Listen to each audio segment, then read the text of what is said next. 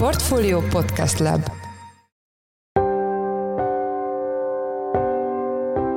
Mindenkit üdvözlök, sziasztok! Ez a Checklist a Portfolio podcastja június 29-én csütörtökön. A műsor első részében arról lesz szó, hogy milyen állampapírba érdemes fektetni most, hogy a diszkont kincstárjegyek hozama esik, vigyázni kell már csak azért is, mert hogyha valaki túl rövid időre fektet bónusz állampapírba, és idő előtt visszaváltja, akkor az egy százalékos bukó miatt rosszabbul jöhet ki, mint hogy a DK-ét választotta volna. Mert ugye arra arra mindenképpen érdemes felhívni a figyelmet, hogy az egy százalékos bukó ilyenkor nem időarányosan számolódik el, hanem azt mindenképp meg kell fizetni. Tehát ez nem egy évre szól az egy százalék, hanem ugye ezt mindenki elszenvedi a befektető akkor is, hogyha három hónap múlva váltja vissza a papírt, akkor is, hogyha másfél év múlva. Vendégünk Árgyalán Ágnes, lapunk pénzügyi divíziójának elemzője. A második blogban a műkincs aukciókról, festményekről, mint befektetésekről lesz szó annak kapcsán, hogy a napokban rekordmagas áron kell tel egy festmény Londonban. Vendégünk Einspak Gábor galerista, az Einspak Fine Art and Photography vezetője, az Art magazin alapító kiadója. Én Szász Péter vagyok a Portfolio Podcast Lab szerkesztője, ez pedig a checklist június 29-én.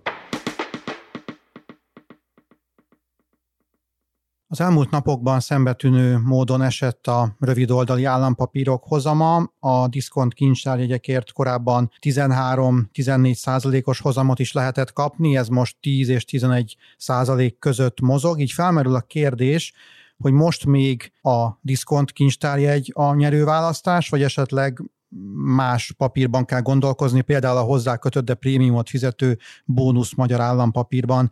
Itt van velünk a telefonban Árgyalán Ágnes, lapunk pénzügyi divíziójának elemzője. Szia! Szia, Peti, üdvözlöm a hallgatókat is. Az első kérdésem, hogy mi áll a DKI hozamcsökkenése mögött most? Nyilván több szempontot is lehetne itt mérlegelni, meg felsorolni, de egyértelmű jele látszódik annak a kormányzati intézkedésnek, amit ugye az elmúlt hetekben már mi is többször fejtegettünk a portfólió hasábjain, nevezetesen az, hogy ugye egy új szabály szerint bizonyos befektetési alapok esetében a likvid eszközöknek egy jelentős hányadát kell mostantól, július 1-től egészen pontosan diszkont kincstárjegyben tartani, és ugye nyilván ez egy fokozott keresetet okoz a, a DKI aukciókon, és ugye ez azt eredményezi, hogy a kereset hatására csökkennek a hozamszintek. És magának az irányadó kamatnak a csökkenése az nem eredményez DKI hozamcsökkenést is egyben? De hogy nem ez is hozzájátszik, mert szerepet játszik benne, de nyilván az is, tehát a, a kettőt érdemes összevonni nyilván, hogy akkor ennek a kettőnek a hatása okozza, okozhatja azt, hogy a DK-iknak a hozama azért láthatóan csökken az utóbbi pár napban, hétben. Még szeretnélek kérdezni más állampapírformákról is, de most kicsit fókuszáljunk magára a DK-ra és a bónusz magyar állampapírra. Mi az alapvető különbség a két befektetési forma között? Ugye a diszkont kincstárjegy ez egy alapvetően intézményi befektetők számára létrehozott állampapír, de ez nem jelenti azt, hogy a lakossági befektetők ne vásárolhatnák meg, és ugye az a fontos még ebben, hogy ugye ez nem kamatozik, viszont ugye az árfolyam miatt ugye van egy, egy bizonyos hozamot biztosító tulajdonsága, mert ugye névérték alatt szokták kibocsátani, és amikor lejár, akkor szokták ugye 100%-os névértéken visszavenni, és lényegében ebből adódik ugye a hozam, amit a DK-in meg lehet szerezni. A DK-nak ugye van többféle lejárata is, van 3, 6 és 12 hónapos DK is, amit meg lehet vásárolni a piacon. Ugye ezzel szemben a bónusz magyar állampapír az egy lakossági papír, tehát a lakosság számára kibocsátott állampapír, ami alapvetően három éves futamidejű, viszont negyed évente fizet kamatot, és ahogy az infláció követő állampapír, ugye a bónuszmanya állampapír is egy kamatbázisból és egy kamat prémiumból tevődik össze, azonban itt a kamatbázis az nem az infláció adja, hanem éppen a három hónapos diszkont kincstár egy aukciókon kialakult átlaghozamok, és erre jön egy 1 százalékos kamatprémium. Ezek talán a fő különbségek. Nyilván az ember utólag mindig okosabb, és persze a hozamok folyton változnak, de esetleg tudsz példát mondani arra, hogyha valaki akár 23 elején vagy 22 végén vásárolt a két papír valamelyikéből, akkor mikor járt jobban, ha mondjuk egy 23 közepi, tehát a jelenlegi helyzetet nézzük? De ugye meg lehet nézni azt, hogy az újonnan induló bónusz magyar állampapírok, azok ugye tavaly szeptember végén indultak el. Hogyha most azt feltételezzük, hogy egy befektető akkor beszállt abba a bónusz állampapír sorozatba, és megnézzük azt, hogy mondjuk most június végén kiszáll belőle, akkor mekkora hozamot tudott elérni ezen időszak alatt ahhoz képest, a befektetőhöz képest, aki mondjuk ugyanezen időtávon nem a bónusz magyar állampapírt választotta, hanem annak az alapját képező három hónapos diszkont kincstárgyeket vásárolta újra és újra, tehát ugye háromszor vásárolt a DK-ékból, és ugye ő is ugyanúgy június 30-án lejáró papírral ugye száll ki ebből a befektetésből. Hogyha ezt a két esetet mondjuk összehasonlítjuk, akkor azt lehet látni, hogy ebben az időszakban valamelyest a bónusz állampapír jött ki győztesnek a DK-ba fektető befektetővel szemben, nagyjából egy olyan 60 bázisponttal jobb hozamot tudott elérni az, aki a bónusz állampapírt választotta. Ugye ennek, hogy mi lehet ennek az oka, főleg úgy, hogy tudjuk, hogyha a bónusz állampapírból, meg a többi lakosság állampapírból is ugye hamarabb szállunk ki, mint a lejárat, akkor van egy 1 százalékos, többnyire egy százalékos költségünk, vagy, vagy bukónk, amit ugye el kell szenvedni, és ugye ennek ellenére is a bónusz állampapír jött ki jobbnak ezen időtávon. Ez pedig ugye az okozhatta ebben az időszakban, hogy emelkedtek a DKI hozamok. És ugye a bónusz magyar állampapír az mindig DKI aukciók átlagát nézi, míg hogyha valaki DKI-ba fektet, akkor ugye az adott napon az adott hozam szinten fixálja magát a DKI hozammal. Míg a bónusz állampapír ugye ki tudta úgymond játszani, meg tudott abból előnyt szerezni, hogy mindeközben emelkedtek a hozamok, tehát átlagosan egy magasabb hozamból tudott gazdálkodni, és magasabb hozamot tudott adni a befektetőknek. Tehát ezzel lehet magyarázni a különbséget, illetve azzal is, hogy hogyha valaki ugye diszkont kincstárgyat vesz lakossági befektetőként, mondjuk a kincstárnál, ugye a kincstárnak az árfolyamért is a DK-ra az mindig rosszabb valamelyest, mint az aukción kialakult átlaghozam, ezt, ezt is figyelembe kell venni. Ez érthető, viszont most ugye egy csökkenő hozam környezetben vagyunk. Ha valaki most gondolkozik ebben a két állampapír formában, akkor melyiket ajánlanád neki? Igen, ugye most nagyon résen kell lenni, mert valóban azt lehet látni, ugye, hogy csökkennek a, a hozamok, ugye eddig, eddig azt láttuk a tavaly szeptembertől, hogy ugye emelkedtek a DKI hozamok, és ez jó volt a bónusz állampapírnak, most már inkább csökkenni hozam környezetben vagyunk, tehát itt vigyázni kell már csak azért is, mert hogyha valaki túl rövid időre fektet bónusz állampapírba, és idő előtt visszaváltja, akkor az 1%-os bukó miatt rosszabbul jöhet ki, mint hogy a DKI választotta volna. Mert ugye arra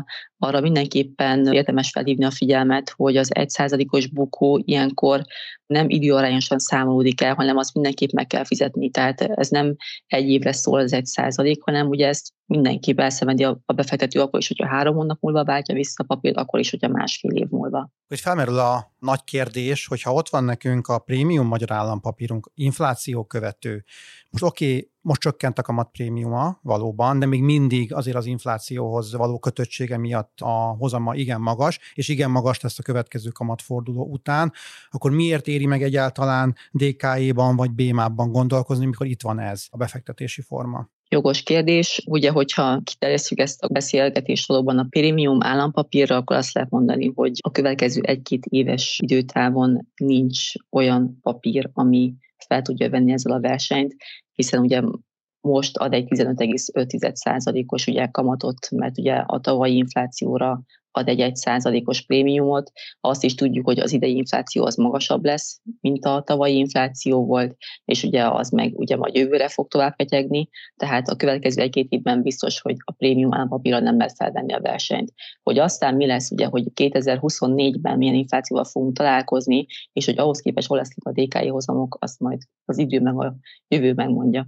Ez így van. Nagyon szépen köszönöm, hogy ezt elmondtad. Az elmúlt percekben Árgyalán Ágnes, lapunk pénzügyi divíziójának elemzője volt a vendégünk. Köszönjük, hogy a rendelkezésünkre álltál. Én is köszönöm, sziasztok!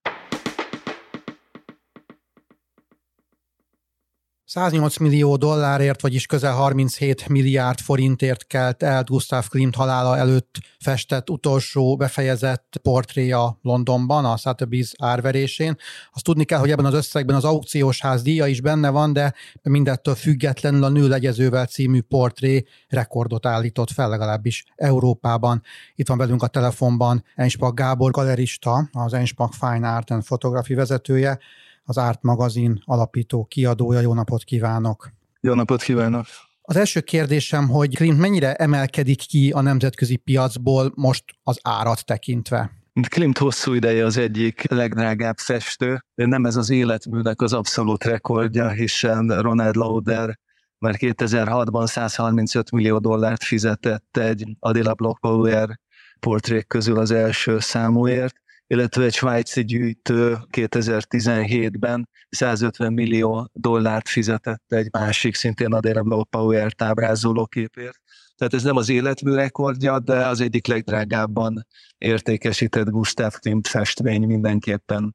Az egyébként általánosságban elmondható válaszolva a kérdésére, hogy a az egyetemes művészet történet legnagyobb alakjainak legfontosabb képei, azok ma már ebben az árkategóriában, tehát a sok tíz vagy akár a 100 millió dollárt vagy eurót meghaladó árkategóriában kelnek el. Ez Klimt művészet történeti jelentőségének és ennek a képnek a jelentőségének megfelelő ár. Tudna néhány példát mondani, hogy kik azok a művészek, akik ilyen árkategóriában forognak most a műkincspiacon? Például Basquiat, aki a háború utáni művészetnek egy nagyon fontos alakja, Andy Warhol, aki a háború utáni művészetnek nagyon fontos alakja, fontos képek. Ennek a környékén kelnek el, Andy Warholnak ennél sokkal magasabb leütési ára is volt már egyébként a nemzetközi műkereskedelemben, de ugyanígy az amerikai absztrakt expressionisták műveinek az ára is akár 100 millió dollárt meghaladó csúcsárakon is el tudnak kelni,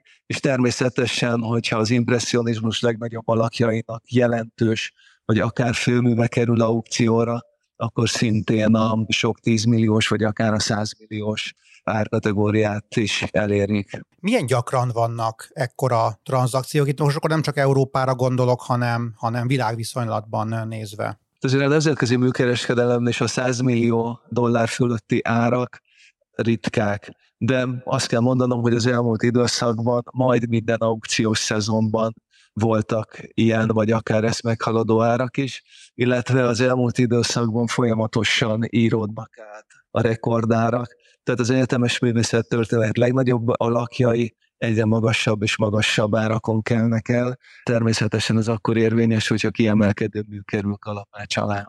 Nyilván, amikor egy aukción el kell ilyen értékben egy műkincs, akkor az nagyon nagy média figyelmet vált ki, de ekkora dílek esetleg a közvetlen értékesítésben is előfordulnak, vagy azokról egyébként nem tudunk? A private sale keretében is vannak egészen kiemelkedő árak, nyilvános árképzés, az árveréseken van, azok az árak publikusak, azok mutatják meg a műtárgypiac legfontosabb jellemzőit, a trendeket, az, hogy melyik irányzatok, melyik festők a leginkább keresettebbek, vagy a legmagasabbra értékeltek a műtárgypiacon. Ezek alapján készülnek a statisztikák, de magántranszakciók is szoktak publicitást kapni, és azt látjuk, hogy ott is egészen elképesztő árak születnek az elmúlt időszakban. Én is mondtam a bevezetőben, hogy ez a most akkor forintban, tehát 37 milliárd forintos leütési ár, ez tartalmazza az aukciós ház díjait is, és itt a magyar hírekben azt lehetett olvasni, hogy enélkül egy ilyen 32 milliárd forintos összegről van szó. Mi az általános szint, amit, amit az árverés vezető aukciós házak általában elvesznek a végső árból? Jellemzően a leütési ár plusz 20 és 30 százalék közötti összeget fizetnek a vevők. Ez a 20 és 30 százalék közötti jutalék tartalmazza az adókon túl az aukciós ház hasznát is, illetve jellemzően az árverőházak azok az eladóktól is számolnak, hogy elvesznek jutalékot, annak a mértékkel megállapodáson múlik, jellemzően 5 és 10 százalék közötti nagyságrendet tesz ki, nem ritkák a 15 százalékos jutalékok sem, és persze az is előfordul, hogyha kiemelkedő, nagy publicitást hozó mű kerül a piacra, vagy olyan mű, amiért versengenek az aukciós házak, akkor sokszor eladói utalék nélkül is árvereznek műveket a cégek. Most egy európai tranzakcióról beszélünk. A kérdésem, hogy például az ázsiai vevők vagy akár az amerikai vevők mennyire számítanak nagynak ezen a piacon, hogy áll a kontinensek rangsora ebben a tekintetben? Ezt a képet is egy ázsiai vásárló vette meg. Ázsia egyre nagyobb szerepet játszik a nemzetközi kereskedelemben. Hongkong ma már a nemzetközi aukciós világnak London és New York mellett a harmadik központja, és természetesen ezek az ázsiai gyűjtők jelen vannak az európai és az észak-amerikai aukciókon is. Egyre fontosabb a szerepe az ázsiai piacnak. A kortás piacon hasonló a helyzet, és persze azt is látjuk, hogy ez egy érzékeny terület, tehát amikor egyes iparágak válságáról beszélünk, vagy Ázsiában egyes országok fejlődésének az üteme lassul, akkor azt a műtárgypiac azonnal megér érzi. Az ember azt gondolná, hogy itt igazából a milliárdosok számának az emelkedésén múlik minden, és ugye tudjuk, hogy Ázsiában viszonylag lendületesen nő a milliárdosok száma. Ez a megállapítás igaz, vagy tényleg ez itt a, a GDP és a, és a világkereskedelem alakulása módosíthatja ezeket a trendeket? Ez is igaz, az is igaz, hogy rengeteg múzeum nyílik világszerte, hogy Kínában gyakorlatilag minden nap nyílt egy múzeum az elmúlt időszakban, még ha ezek nem feltétlenül képzőművészettel foglalkoznak kizárólag, de nyilván a nemzetközi gazdasági környezet összefüggései hatnak a műtárgypiacra, hat rá a háború, az energiakrízis, ez egy érzékeny terület, de egy fejlődő,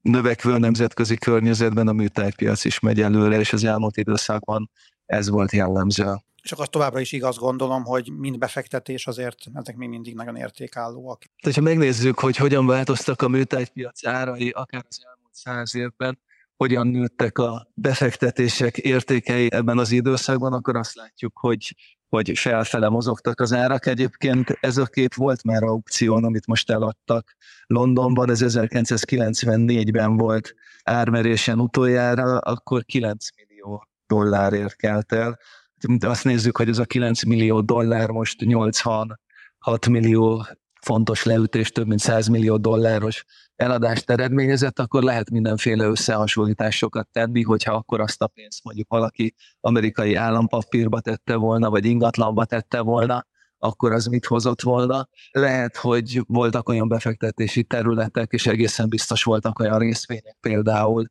amelyeknél nagyobb hozamot lehetett volna elérni, de soha nem szabad elfelejteni, hogy a, a műtárgy az nem csak egy szigorúan vett befektetési eszköz. Egy klimtképet birtokolni, főleg egy ilyen klimtképet birtokolni, az nagyon sok egyéb hozadékkal is jár. Presztízsel, szép környezettel, nagyon-nagyon sok mindent lehet itt felsorolni.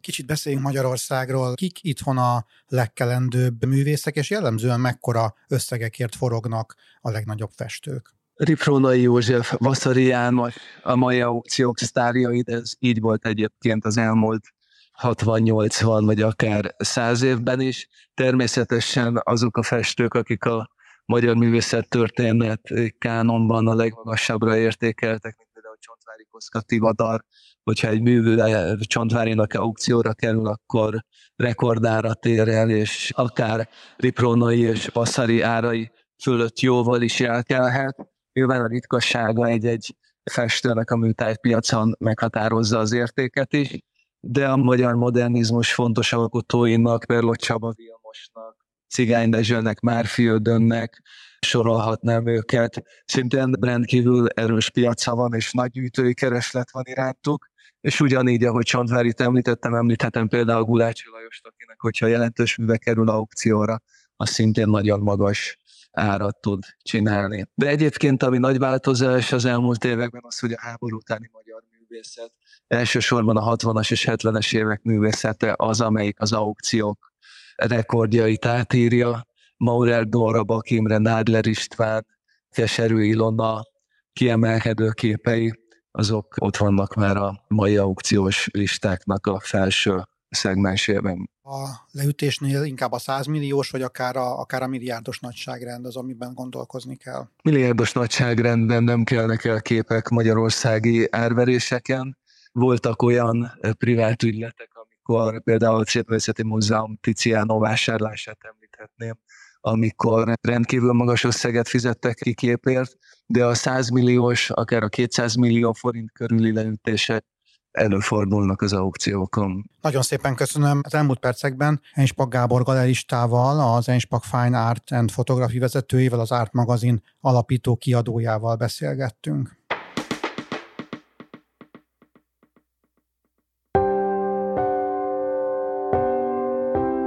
Ez volt már a Checklist a Portfólió munkanapokon megjelenő podcastje. Ha tetszett a műsor és nem tetted volna, iratkozz fel a Portfólió Checklist podcast csatornára valamelyik nagyobb platformon, például a Spotify-on, Apple vagy Google podcasten. Ha segítenél nekünk abban, hogy minél több hallgatóhoz eljussunk, értékelj minket azon a platformon, ahol ezt az adást meghallgattad.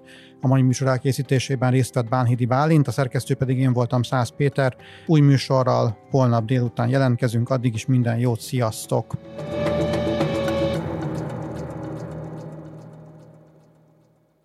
Reklám következik.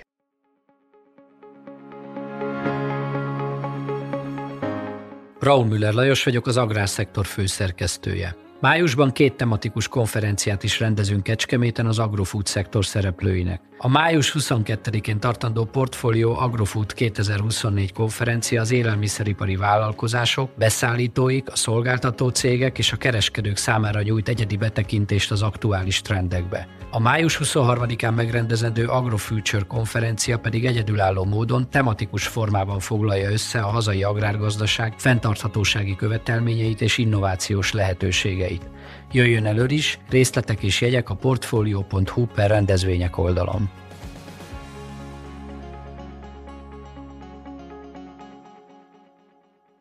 Reklámot hallottak.